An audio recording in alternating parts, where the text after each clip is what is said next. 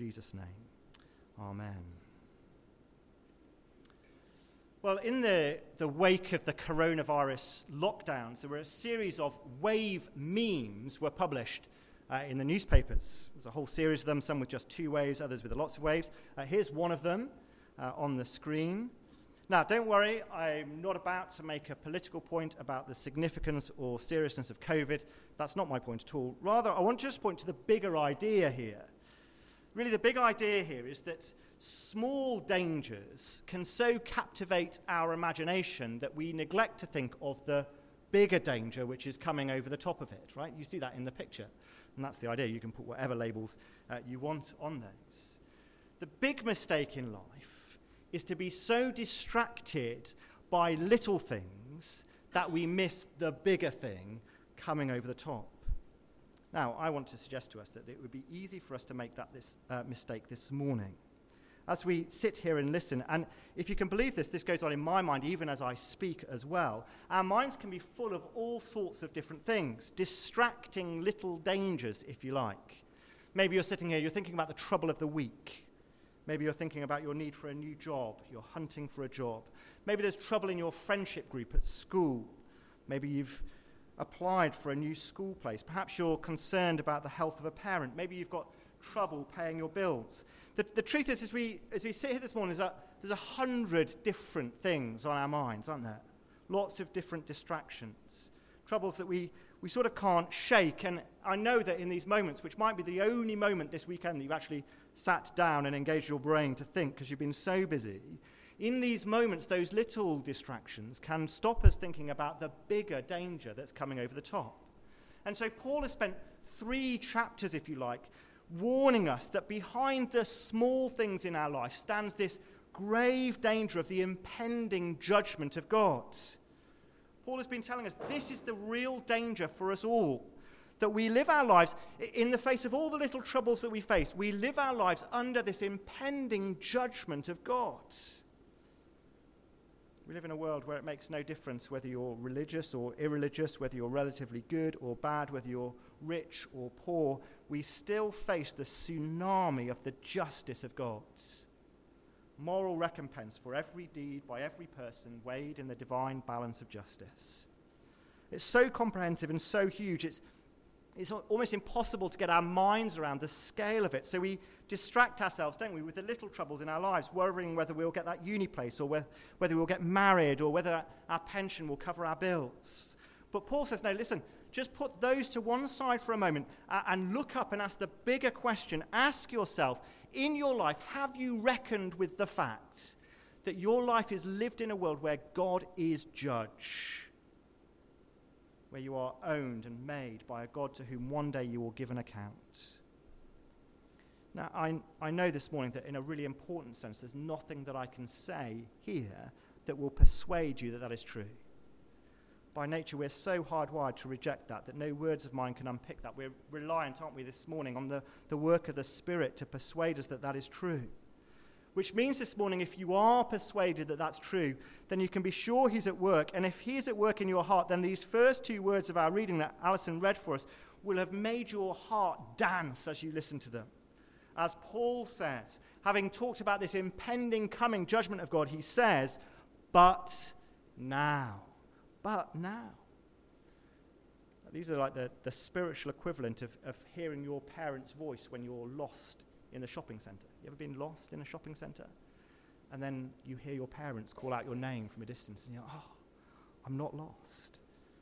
Or turning up to double maths at school to find the teacher's off and the lesson's cancelled. Amazing. These words, but now, mean that in the face of this impending judgment of God, the wrath of God that we see in the chaos of our world, in the hell that we live in and that we face, there is something else to see. There's something else to listen to. There's another truth being revealed. And that's what he's going to go on and explain. Uh, people have said that these sort of five or six verses that we're going to look at together this morning are some of the most important ever written, that they're the most important words in all the Bible. They've certainly got a point. Because I think the truth is, unless you understand what is going on in these verses this morning, you do not know what it is to be a Christian. Let me say that again. If you do not understand what's going on in these verses, you do not know what it is to be a Christian. Parents, if your children do not grow to understand the truths of this passage, and you might look at it and think, wow, this is way beyond their grasp. Well, listen, if you don't commit yourself to teaching them the truths of these verses, you will not be fulfilling your responsibility as a Christian parent because this is the heart of the gospel. If you're a Christian this morning, if you stop appreciating the significance of these verses or if we neglect the truths of them, then our Christian lives will be joyless and miserable, and we might not even be Christians at all. So, because of that, because of the seriousness of this, we're going to spend two weeks on these verses.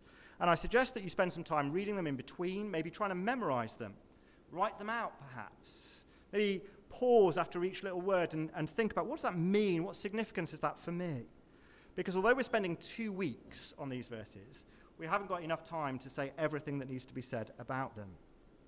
This week, my plan is just to start with a simple summary sentence of all of these words, and we're going to unpack it together. And then in a couple of weeks' time, because next week I'm preaching at Bridge Chapel and Ollie Hallett is preaching here, but the week after that, I'm going to pick up the theme of uh, Romans 3, and we're going to look at the implication of it for us. So here's our simple summary. Maybe just to persuade me that you are listening this morning, you can read it with me as well, okay? So it's God saves freely in Christ all who have faith in him. Okay, let's read it together. God saves freely in Christ all who have faith in him. Okay, so when it appears on the screen, you can read it aloud. And then I will know whether you're listening or not. God saves. That's the first part. God saves. This is so, so important as we start off. The but now, at the beginning of our passage in verse 21, is not because of any action that you have taken or I have taken. Paul is not about to say, you know, but now there are some people in the world for whom this impending tsunami of the judgment of God is not really a thing. It's not really an issue for them. There are a group of people who are really nice and really good and don't deserve God's judgment. Of course, he's not going to say that. He's strained over and over for three chapters to tell you that's not true. This but now is but now God has acted. How so? Well, he says the righteousness of God has been revealed. Righteousness, not so much as in the the right character of God, although, of course, that is true, isn't it? God is righteous in that sense. Rather, here is the, the giveawayable rightness of God has been revealed. Rightness, righteousness that can cover over a sinner and keep them safe in judgment. More of that in a moment. The first point to be clear on is not so much how that works, but that it is that, that is working. That the change is not because of our action, but because of God's action. Now, when you think about it, it makes total sense, doesn't it? Not just because of our weakness in our inadequacy. God, this starts with God's actions, not just because we are too weak and too inadequate to act. That's, that's not enough. The point is that God needs to act because our weakness and our inadequacy is anti God. Do you understand? So in verse 23, our problem is that we have fallen short of the glory of God. We have not made the mark for which we were made. In other words, our problem with this impending tsunami of God's judgment is not, oh, well, I've done a few things wrong. I told the odd lie, I cheated in the odd exam, I, I drove my car too fast down Aigburth Road. No, that's not the problem, is it? Instead, the problem is that we've done all of those things as a symptom of the fact that in our hearts, we were made for the glory of God and we've lived for the glory of me.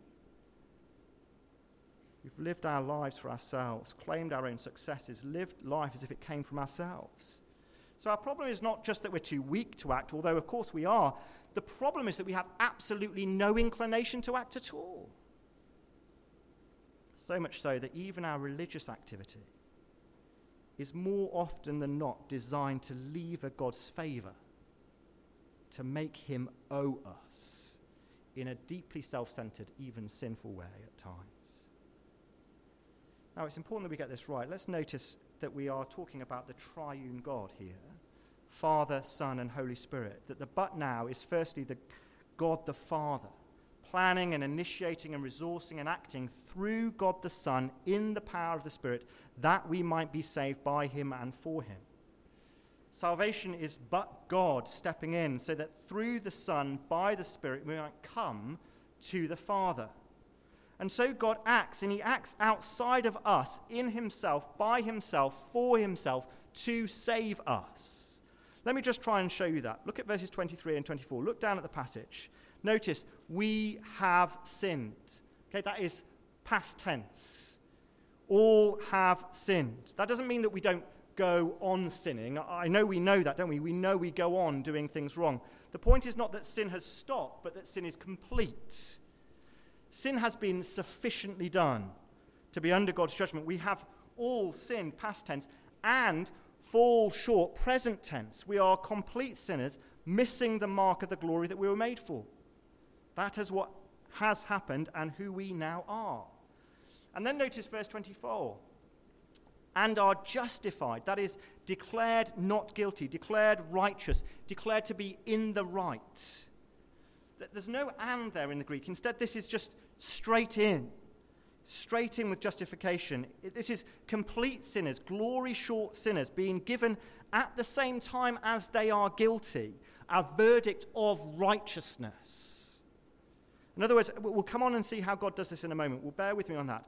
But notice what God has done. What God has done is that He has taken people like you and I, people who are sinners, and without any change in them, has declared them to be righteous. He doesn't first morally transform people so that they are capable of being righteous. Salvation is not God taking you and turning you into someone who deserves salvation. That's not what's happening here. He is not making you capable of sufficient good behavior to cover over the wrong things you've done. He's not coming alongside people to help them be the best version of who they can be. No, instead, by an action all of his own, independent of them, in the triune Father, Son, and Spirit, he has done something which enables him to declare you, at the same time as being a sinner, righteous. Righteous. God has acted externally to us to save us. Think about it like this Imagine for a moment that you're caught speeding on Aigburth Road. Some of you will not have to make your imaginations run too wild to imagine this, will you? You've done 50 miles an hour through the lights at Barkhill Road, and you are demanded in court to give an account of yourselves, for your judgment day is looming, the day of reckoning for your careless driving. But in the week before your court appearance, a letter arrives in the post. It's from the judge herself. She's written to you. And it says in the letter, this letter is a declaration to you of the verdict that you will receive when you stand in my court on the judgment day for your speeding offense on Aigburth Road. So you're reading it with some trepidation. I know I was speeding. I know I was doing it. And you look down, and what does it say? The verdict on that day will be not guilty. Not guilty and they say, Listen, please bring with you this letter on that day as proof. But you can have it now, but you can bring it with you on that day as proof that you are not guilty, that you have already the verdict of that judgment day in your hand now. Now, again, don't worry, we'll see in a moment how God has done that. But notice that that is what God has done for you and me this morning. The but now is an action of God Himself justifying, declaring not guilty sinners like you and I, so that today, on this day, we might have in our hands, in our justification, the verdict of Judgment Day. This is the key to confidence and joy in the Christian life. Sitting here this morning, how do you know that you are saved? How do you know that on this day when this impending tsunami of God's judgment comes, how do you know that you'll be okay? How do you know? Well, listen, don't go digging in your own heart.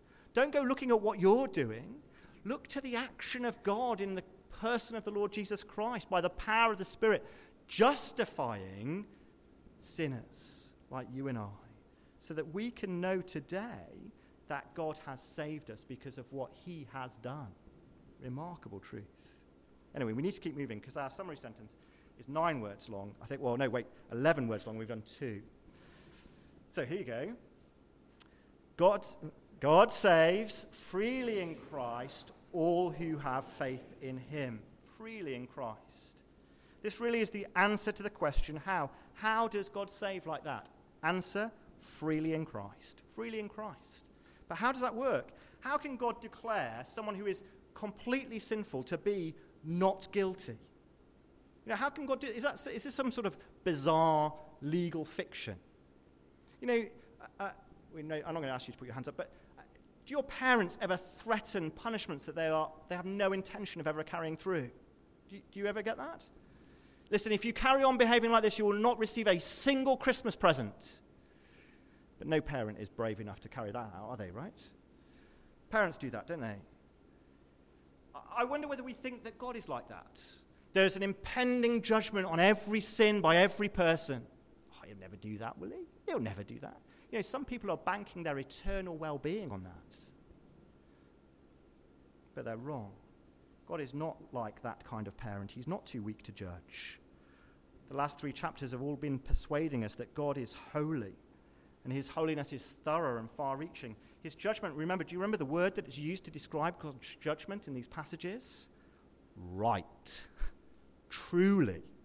A true judgment. There are no, you know, go on then, I'll let you off. There's none of that.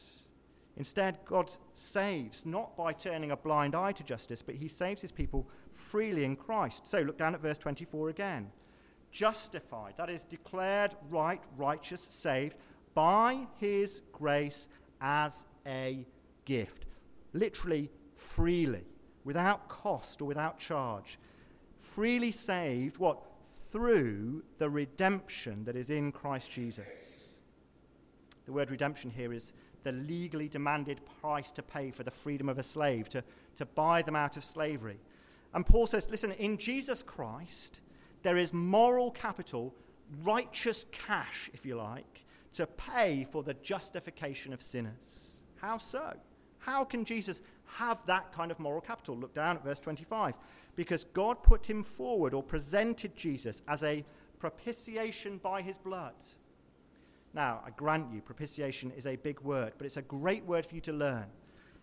It's not actually that complicated. Propitiation is literally anger satisfying or wrath bearing, it's temple and sacrifice language. Some translations translate the word sacrifice of atonement because the point here is that the blood of Jesus, his death, takes the punishment that is due to the sinner, bears God's judgment so that the sinner may be declared righteous, justified.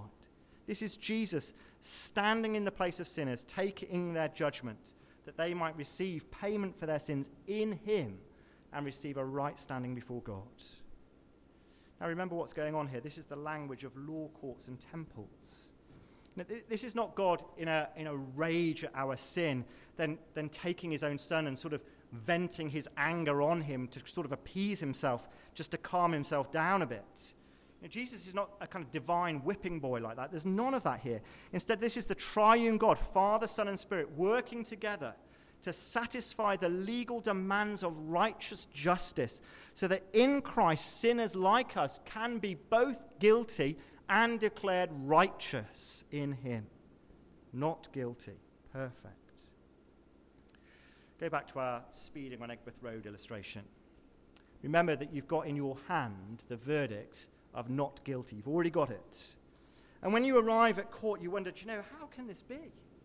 I know I was caught by the speeding camera. I know that the camera always gives out perfect, right, true justice. The camera never lies, it never makes a mistake, it never lets anybody off. And when you arrive at the court and you're wondering how on earth this is going to be, the judge calls you to the bench and she says, Listen, I want you to show you a picture of the car driving through those lights at 50 miles an hour. She shows you a picture of the car and you go, Yeah, that's my car. I know that car. That's my car. But then you look at the picture of the person driving the car and you notice something remarkable that it's the judge and it's not you. She shows you a picture of another car. It's her car. It's a nice car, right? It's the judge's car.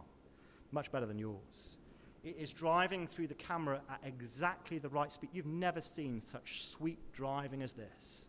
Perfect speed, exactly the right part of the lane. And you can make out the picture of the driver of that car too. So you glance down and look at it, and the picture of the driver is who? It's you. It's you. That's why you're not guilty. Because you are not guilty. Because the judge has taken your place so that you might take hers. And that's it here. We are guilty, God hating sinners. The sinners of chapter 1 to 3. But Christ on the cross has stepped into our place, bearing our judgment, so that freely in Him we might not be so much let off the rightness of judgment, but that we might receive judgment in Christ, that we might receive from Him His rightness, so that legally, truly, and fully we are saved, not by our actions, but by an external event. So we sing things, don't we, like, it was my sin that held him there until it was accomplished. His dying breath has brought me life. I know that it is finished. Till on the cross, as Jesus died, the wrath of God was satisfied, propitiated. For every sin on him was laid. Here in the death of Christ I live. This is the wonder of salvation. It is free to us, but it is fully paid for and fully legal in the death of Christ on the cross. God saves freely in Christ. Next, God saves freely in Christ all who have faith in him. It's worth noticing these alls in verse 22 and 23. Look down at your Bibles again, verse 22. Let me read these words to you. The righteousness of God through faith in Jesus Christ for all who believe. For there is no distinction, for all have sinned and fall short of the glory of God and are justified by his grace as a gift Paul's point here is really important. His point is that not everybody is automatically saved without exception. His point is not that Jesus died for everyone so that no one has any judgment to face. That's universalism, right? That's not the gospel. Rather, the point is that this offer of salvation is open to everybody. It doesn't matter who you are. It doesn't matter who you are this morning. It doesn't matter who you are when you're reading Romans. Doesn't matter whether you're a Jew or a Gentile, a Scouse or a Woollyback, a Northerner or a Southerner, whether you're rich or poor, whether you're black or white, whether you're male or female, it doesn't matter. Everyone without distinction invited to salvation in Christ. And they're all invited by the same route. What is that route? Well, look down, verse, 20, uh, verse 22 through faith in Jesus Christ for all who believe. Verse 25, received by faith. Verse 26, the one who has faith in Jesus. Verse 28, by faith. Verse 30, by faith through faith. Just in case we were slow in getting it. Having all seen all that we've seen in the last few chapters, faith in Jesus is what? Well, it's the opposite of confidence in self. Verse 28 contrasts faith with works of the law. You, know, you either have faith or you either trust what you do. You're going to have faith in Jesus or you're going to trust what you've done. Verse 27 contrasts it to boasting. Are you going to have faith in Jesus or are you going to boast about what you've done and about who you are? Are you going to have confidence in Christ or are you going to have self confidence? That's your choice. Confidence in Christ or self confidence. You know, this isn't deciding to be on Jesus' team. This isn't, I'm going to start calling myself a Christian. This isn't, I've decided to start coming to church as if some sort of allegiance to Jesus was enough. It's way more radical than that. It's a rejection of every shred of self confidence for confidence in Christ alone. Faith here is the, is the conduit through which Christ's work is received. It's the, the empty pipe through which his grace and mercy flows. It's the quivering hand that takes hold of the gift that he is offering. It's the empty stomach receiving the food. It's not contributing, it's just receiving so sinners like us can be saved by God freely through the work of Christ on the cross as we receive it by faith. Which means the, uh, the passage is begging the question of us this morning not are you good, not are you a nice person, not are you a church person. The question to ask yourself this morning is do you have faith in Jesus? Do you have faith in Jesus? Sitting here this morning, have you swapped out all of your confidence in yourself for confidence in Christ? Sitting here this morning, can you say, I have no hope in myself but full hope in Christ? Have you asked that the Lord might forgive you of your sin and save you freely through what Christ has done? Because if you have not done that, you are not a Christian. And you are facing the impending wrath and judgment of God. There's no other route. And if you are a Christian, then this essentially is always our prayer, isn't it? You know, Lord, I, I know because of what Christ has done that I sit here and I'm in the right with you. And that is remarkable and glorious because my sin reminds me day by day by day, by moment by moment, that there is nothing that I could have done to earn that with you. And thank you, Lord, that even the sin that I committed this morning, yesterday, the day before, even that was laid on Christ. We started this morning with the, the waves meme from COVID. And I said to you this morning that our problem is that we get distracted from this big truth of God's impending judgment by all the little worries in our lives, all the little troubles that we face. And here at the end, we, we find that in God's goodness and His grace to us in the Lord Jesus Christ, He has freely saved all who have faith in Him. Which means that with a bit of lowbrow Photoshop magic, our picture now looks a bit more like this, doesn't it? God saves freely in Christ all who have faith in Him. And the point is this then, can you imagine, right?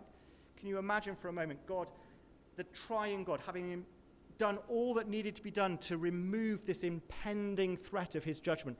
Can you imagine for a moment that he's going to let you be washed away by the little wave? Can you imagine? Having taken away this ginormous tsunami of justice that you were all standing before, that I was standing before. Can you imagine that having done that, he's going to say, Well, yeah, okay, I removed my final judgment, but GCSE exams are going to wipe them out. Can you imagine that? Of course not. Can you imagine that the job that you didn't get, or the health that's failing, or you know, you've messed up and done something wrong and you're just anxious about it? Can you imagine that's going to sweep you away? Of course not. I'm going to give you a sneak preview of what Paul says later on in Romans. It's in Romans chapter 8, it's verse 31. You can turn to it if you want to, or you can just listen. This is brilliant. Paul writes this What shall we say to these things? If God is for us, who can be against us?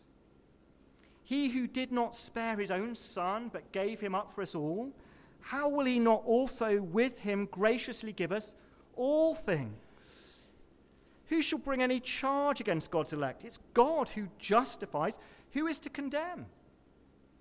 Christ Jesus is the one who died. More than that, he was raised, who is at the right hand of God and is interceding for us. Who shall separate us from the love of God in Christ? Shall tribulation, or distress, or persecution, or famine, or nakedness, or danger, or sword, or GCSEs, or A levels, or joblessness, or health crisis. As it is written, For your sake we're being killed all the day long. We're regarded as sheep to be slaughtered. That's our lives. No, in all these things, we are more than conquerors through him who loved us. For I am sure that neither death, nor life, nor angels, nor rulers, nor things present, nor things to come, nor powers, nor height, nor depth, nor anything else in all creation. That kind of covers it, doesn't it? Will be able to separate us from the love of God in Christ Jesus our Lord. Let me pray.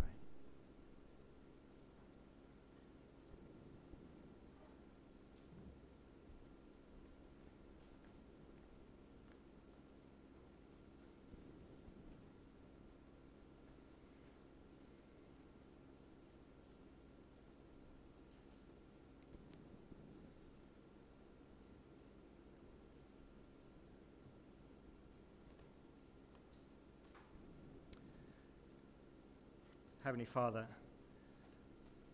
our hearts tingle at the joy of knowing that even now, as you look at us, you see us as completely perfect.